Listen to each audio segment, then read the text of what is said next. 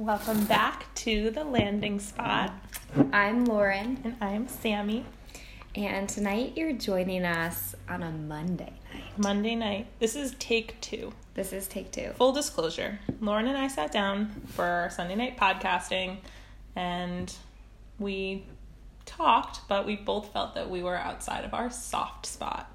So we decided that we wanted to reconnect, lighted a candle, have another quiet moment, and talk again. And yeah, and just try again. And it was interesting because yesterday, whenever we had, we sat down to have this conversation, it was just like, yeah, immediately I could tell. I was like, oh man, I wish we would have centered beforehand. And we talked about how that happens in the classroom a lot, where like one of the things that I really had to learn when I was student teaching was like, it's okay to stop everything mm-hmm. and tell the students to sit down mm-hmm. and pause and listen. and I felt like one of the best things that came out of our conversation from yesterday is because afterwards you're like, why didn't you stop? We could have just started over. And that's what I've taken away. Yeah, So awesome. we can And- always start over. Yes, and it's nothing else matters if you're outside of your soft spot. Yeah. Right? So your connections aren't going to feel as authentic to you and whatever it is that you're trying to accomplish can wait so that you can get back to your center. So yay for you for telling me. Mm-hmm. And then of course as soon as you said that I'm like Oh, I'm not attached to our conversation. I mean, I'm happy to talk about it again. And then in re- real reflection, I'm like, shit, there were so many moments where I wasn't telling my whole truth. And if there's anything that I've been ruminating on in the last couple weeks, it's like the importance of speaking your truth. So I'm going to drop into that too mm. and be more vulnerable um, because I feel that the, our topics this week force us to talk about things that require softness, but also truth and honesty and bravery. Mm. And I'm ready. And I don't think I was ready yesterday, but I want to now. Oh, so let's dive in. Our Let's dive episode, in. woo! Our episode this week is friends, lovers, or nothing, raw vegan cake, and high lunge. High lunge pose. So, Friends, Lovers, or Nothing is a song. And I wrote that one on a card. It's a John Mayer song. So, a little bit of backstory about John Mayer. Uh, this was the, not the summer that I was just here, it was the summer before. So, I had not made a decision yet to move, but I was in the healing process, re eating disorder, body image, etc. And I went to his concert with my family, my nuclear family, just my brother and my parents. And my mom says that this is like one of the best nights of her entire life. She had the best time. Oh. And we, it was at the Hartford Civic Center. It's just Oh this big outdoor green. Oh, that And- picturesque. It was so picturesque. It was a beautiful day in the end of the summer, and John Mayer's from Connecticut. So he was in his element. We were all just loving it, and he had just come out with his new album. Mm. And so then this was like September, October after that concert. I was constantly playing John Mayer on my phone and listening to him on Bluetooth and like in my kitchen when I'm cooking, etc. Mm. And I remember there was a day where I'm like, okay, I've listened to his album one zillion times. I'm ready to listen to other John Mayer songs. And I went on the feature on iTunes where you can just click all songs and play his some of his hits. And Friends, Lovers, or Nothing played. I had never heard it before. And it spoke to my soul. and I remember that after I listened to it and really internalized and listened to the lyrics, I laid on the carpet in the star position of my floor and I just sobbed mm. because I felt that, well, I immediately was thinking about a previous romantic relationship that I was in that was very significant to me. And we had moved out of being lovers and we were quote unquote friends, but I really didn't feel like we were friends, which mm. then meant to me that we were nothing.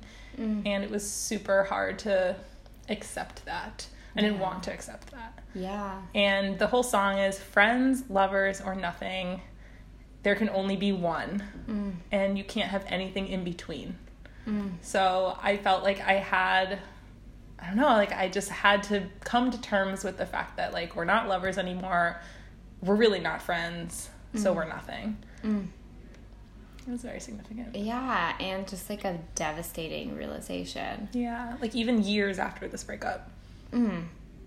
So like what I mean, what do you think it is about the song that just like Hmm. hit home? Just like speaks to me. Um I don't know. It's a good question. It's um, what's coming up for me now is like thinking about how I'm very much someone who has to define things in a category, and that I didn't want to be in nothing category. Um, so I think so at the time this was before I moved. Um, I had broken up with this person. It had been a parting that didn't feel like it had real finality to me. Mm. So when we parted ways, it was because one of us was moving away and one of us was not going with that person. Mm. So I held on to the idea that we'd pick up where we left off when we were back in the same place at the same time. Mm. And that never truly happened. Mm. So it's for me, like the door was always open. You had a physical breakup, but not a mental breakup. Yeah, it was like emotionally ambiguous to me. Yeah. So that's I think part of the reason why it's like, oh gosh, like all this time has now elapsed. John Mayer, the expert on breakups, because he's mm. been through so many of them, just like I just felt his he was dropping his wisdom and he said there's these three really powerful lines toward the end of the song, but one of them is anything less than I love you is lying. So I felt like because that was not happening in the time that I was listening to the song, I felt like, okay, this person is still in my life. They're still significant. We're not really friends. We're not lovers anymore. We used to be.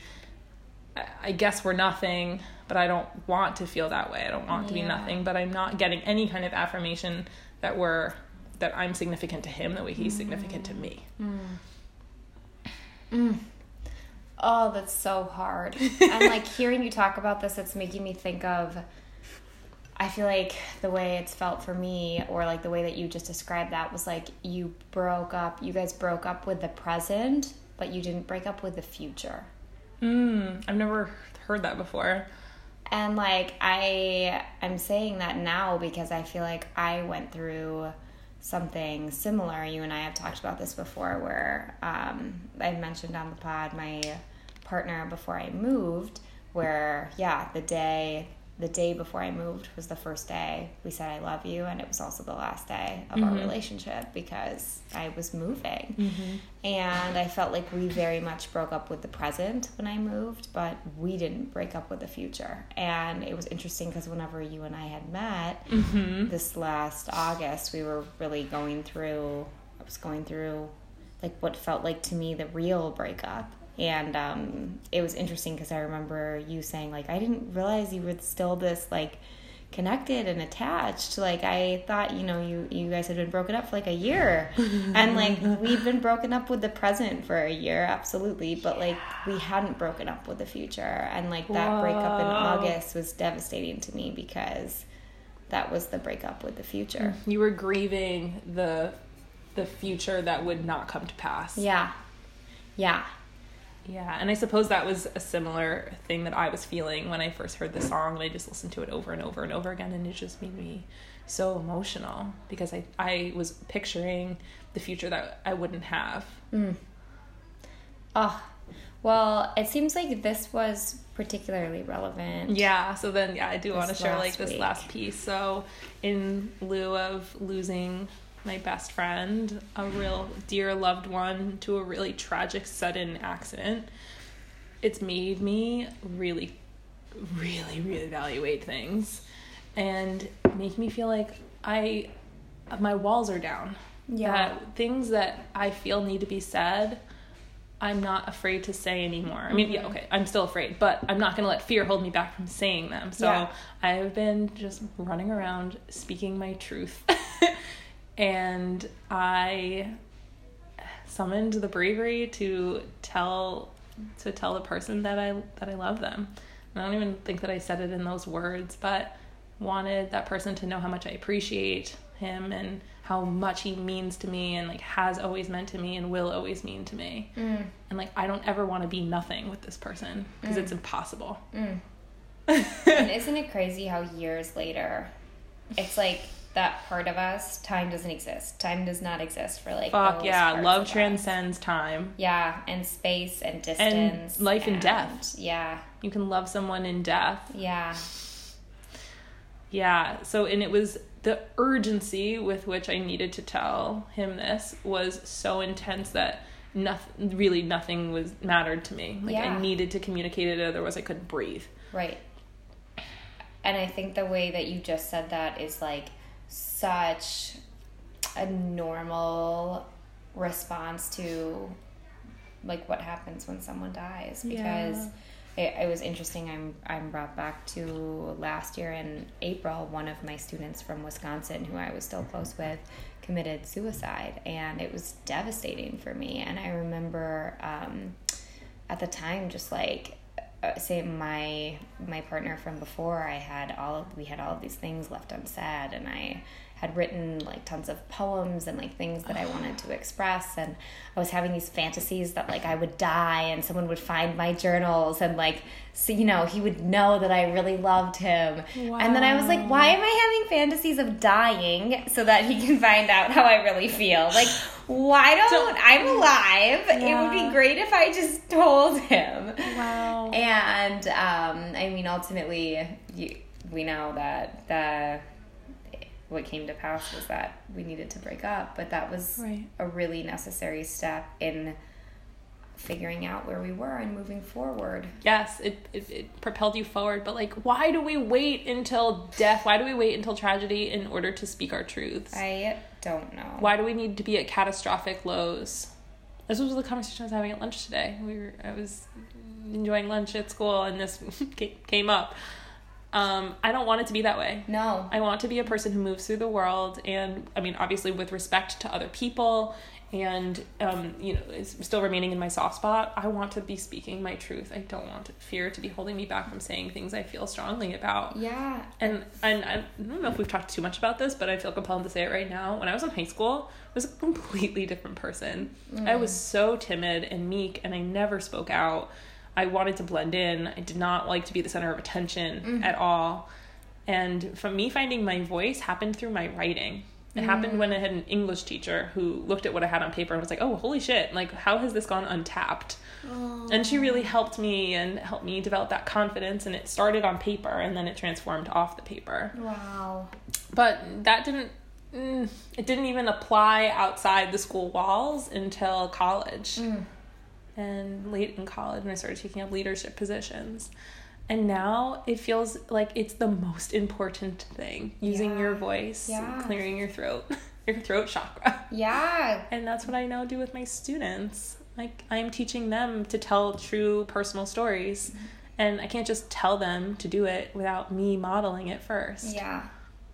And it's so powerful. It was I I think I might have quoted this already on the pod and I can't remember where the quote is from, but it's the idea that the deep like the greatest you've ever felt loved is a direct experience of how open you've been. Yes. Yes. And that's something that, yeah, I've just been thinking about a lot lately and like mm-hmm. how we form relationships and start relationships and like just go into things with being open and Yeah. what that means. And what about the sense of openness um, in terms of fluidity?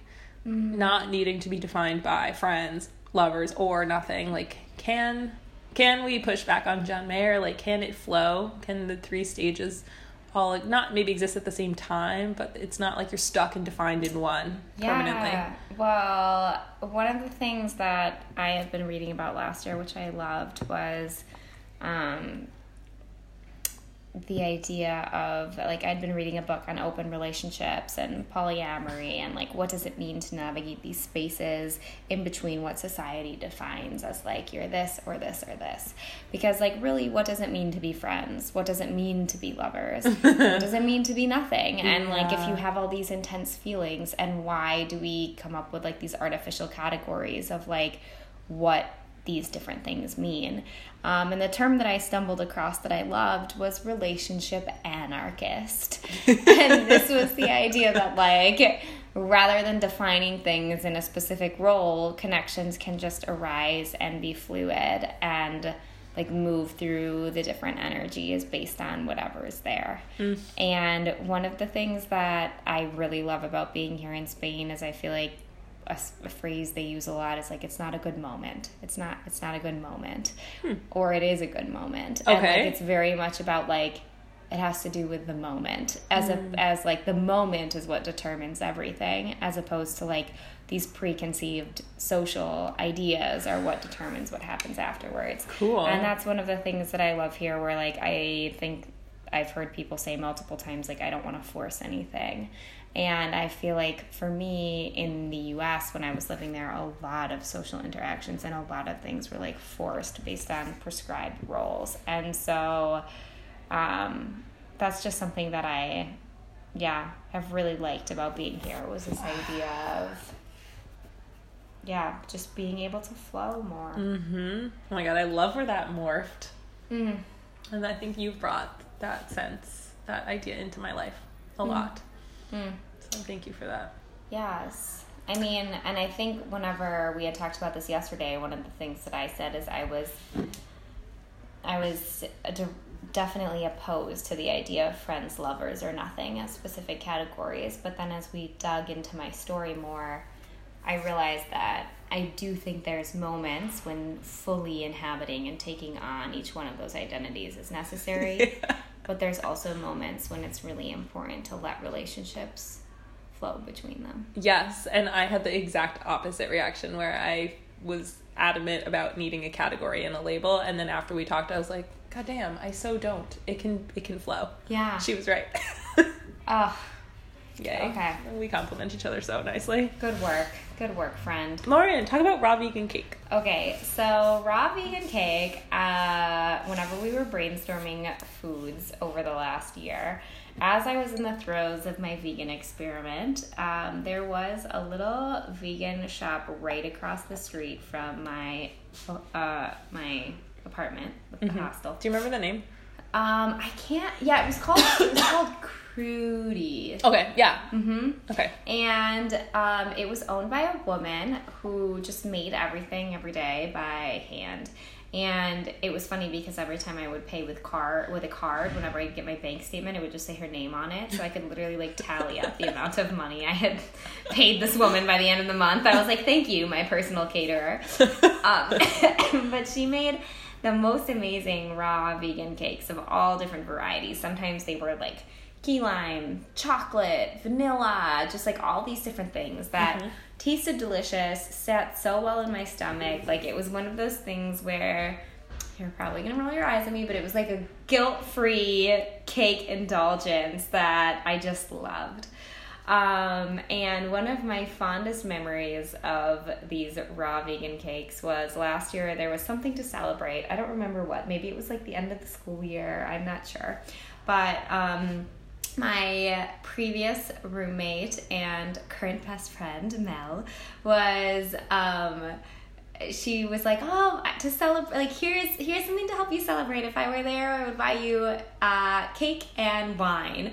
And we always used to celebrate. My favorite cake back in Wisconsin was cheesecake. Uh-huh. I was obsessed. I had like recipes I would try out. It was just like my absolute favorite thing to eat. And so this like raw vegan cake kind of took the place of that because it was made with nuts and very creamy and like a similar consistency. Anyway, so I took the twenty dollars she Venmoed me and bought as much Aww. vegan cake as possible. I came home and like put out a spread of vegan cake because you know we would like spread everything and so took cute. pictures and it was just like one of those moments where I felt so totally loved and seen Aww. from a friend from afar and it was just like such a special moment and a testament to I don't know the connections that you really can keep up or appreciate um, even from being thousands of miles apart. Aww. So it was just like the cutest, most thoughtful, thoughtful little thing, and like That's that great. idea of like the twenty dollars went a long way. It was just like, it was just so. How cute. many slices of cake did you buy? at least four. I Nice. think. Yeah, it was, and then I ate like a little bit of all of them. It's like a cake tasting for it your a cake. future big party that you throw. Yeah, it was pretty fantastic. So, of course, with the pod shaping our life this last week, whenever Yes. I was at a friend's hair salon opening, um, there is sadly the Crudy store has closed.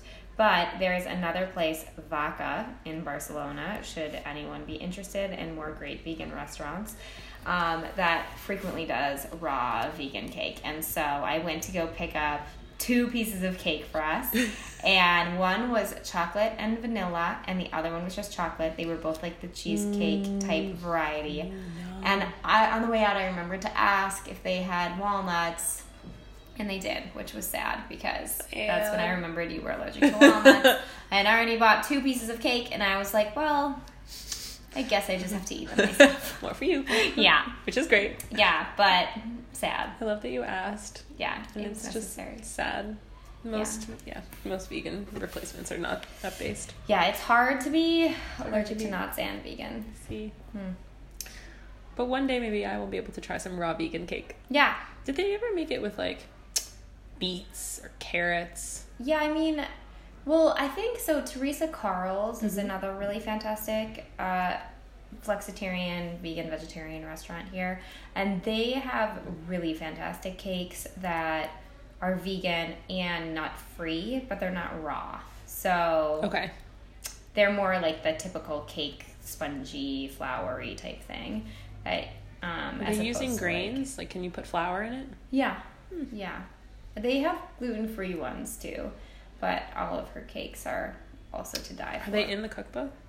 Um, I don't know. I do have a Teresa Carles cookbook. We should look. Yeah, I would be Later. impressed. She definitely has desserts in there. Excellent. Yay! Oh. All right, and then our last portion. And if you don't, if you're too tired to do this right now, that's totally fine. We could just talk it through. No, I feel great about it. Okay, we are going to transition into high lunge. Um, yes, we did demonstrate this yesterday, first time around for like ten minutes. So I hope Your quads sore today. I know my quads hold that, but I think they're ready for it. Okay, so we're stepping over onto the yoga mat, and I'm about to step into high lunge. So, in order to do this, I'm going to put both my feet at the front of the mat, just standing and facing forward. I want my feet hips width distance apart. So, a trick to measure that is you can take both your hands and put them together in fists, and then bend your knees and bend down and put your hands in between your feet, and that measures out a nice hips uh, width distance apart. So with your feet, kind of, you can think of them as like being in two lanes. Um, I'm going to keep my right foot forward. I'm going to step my left foot back, staying in that lane. So my my feet are still this hips width distance apart, but my right foot's in the front of the mat, my left foot's in the back of the mat. All the toes are facing forward, and my back left heel is up. Can I ask you a question that is burning? I've always wanted to know. Tell so me. your back heel, do you want to be up on the toe, or do you want to push the heel back so you feel the stretch in the back of the leg? Um, when I think about doing this, I think about having my foot at a 90 degree angle. So Hmm. I don't want to be reaching too far forward. Um, Or too far back? or either? too far back. So I'm really trying to Right in the activate through kind of like if you look at your hand where like the bottom base of your knuckles are, that's like where the weight is in my toes right now. Fabulous. But more of it is in the ball mount of my foot. Um, you can definitely play around with the heel stuff based on what you're trying to get at, but having that foot trying to come at like a 90 degree bend so that my toes are really bent under me Got you. is what feels best to me. This is a balancing pose. This is a so I'm wondering how pose. balance can play into the first two topics. Mm. Do they? Yeah, what connections are you seeing? Well, I'm definitely really more adapting this concept of flowing between different states Mhm. and um, just like being okay with whatever state it is that you're in, and that if you need to change your state or you desire a change of your state, then you have the power. To change. You have the power. You can make a move or you can make an exit. Mm-hmm. I mean, and I think one of the things we think about in yoga is the static poses are important, and right now I'm holding the high runner's lunge, Mhm. but really I'm ready to switch legs. And coming out of the pose, I'm moving through plank. I'm gonna go through chaturanga, upward dog, downward dog. And now I'm gonna take my left foot and step it through to my hands at the front of my mat and work on this transition of coming up to my fingertips and then bringing my arms up above my head. Gorgeous. So frequently we think of, okay, now I'm in high runner's lunge. This was the goal. This is what was important, was getting mm-hmm. here. When really the whole transition, first of all, out of the other posture and then into this posture is just as much a part of the yoga practice as holding a posture right here. I completely agree. And I feel like that really applies with a friend's lovers or nothing. Or like sometimes we need to occupy those spaces very clearly. But I think the transitions in between them are just as much a part of the practice of the relationship. Yeah. Um, I have a question for you about the cake because I could make a connection. We'll say. so, was this the same night that you ate a burger? Yeah. And you're like, it was so disappointing. It was not really how as good as I remembered it, and I oh. have a good memory for these things. Okay, so I mean, I know we talked about not holding back, but I didn't want to bash this vegan restaurant. Oh, no, we're not was my bashing. favorite. We're not bashing. I know, but when I went, I Speak mean, your truth. I'm just gonna be really honest. When I went back to Vaca this last time, I was so excited because I wanted to get my very favorite vegan burger there. They make the best vegan cheese, and I don't know if I ordered wrong. I really don't think I ordered wrong. They the, the I just was I was just disappointed. The burger was not what I remembered. It did not have the delicious cheese on it, and they it was served with regular patatas bravas instead of normally. Those are like the Spanish kind of like French fries, and normally they have it made out of butternut squash. And so I was just so disappointed by all of that. And then I was really questioning like I used to love these burgers, and so I was like, is this burger not as good, or like? Is it just because like I literally just ate a real hamburger before this? Hamburger! So- Hamburger! yes. Significance. Yes. So I don't know. But what was, what's your connection? Well, I if we're operating by the same principle of being fluid with things, we don't have to write off the restaurant or write off raw vegan cake simply because this experience was not so great. Hmm. Maybe that's topical, but that's where I went. Mm, yeah, I think that's true too. And also like the rest that restaurant served a really important Yeah, it's a role in my life. And honestly, whenever I found out my student had died last year and was so upset, I left school early one day because I was just a wreck. Um, I went to that restaurant and just sat there and ate the vegan burger and cried. That was your place of comfort. and that was like the place that yeah was my safe place and so i mean we were lovers i thought we were going to be friends but right now i'm just feeling nothing Nothing. yes, I love it. Fantastic. mm, okay What's happening next week? so because this is round two of this recording we already drew the cards for next week so next week you will be hearing about Uh, the theme first impressions. The food or drink in this case, vermouth, And vermouth, Vermouth. Our yoga pose is Warrior Two, warrior two. and we'll be back on Sunday. Yes.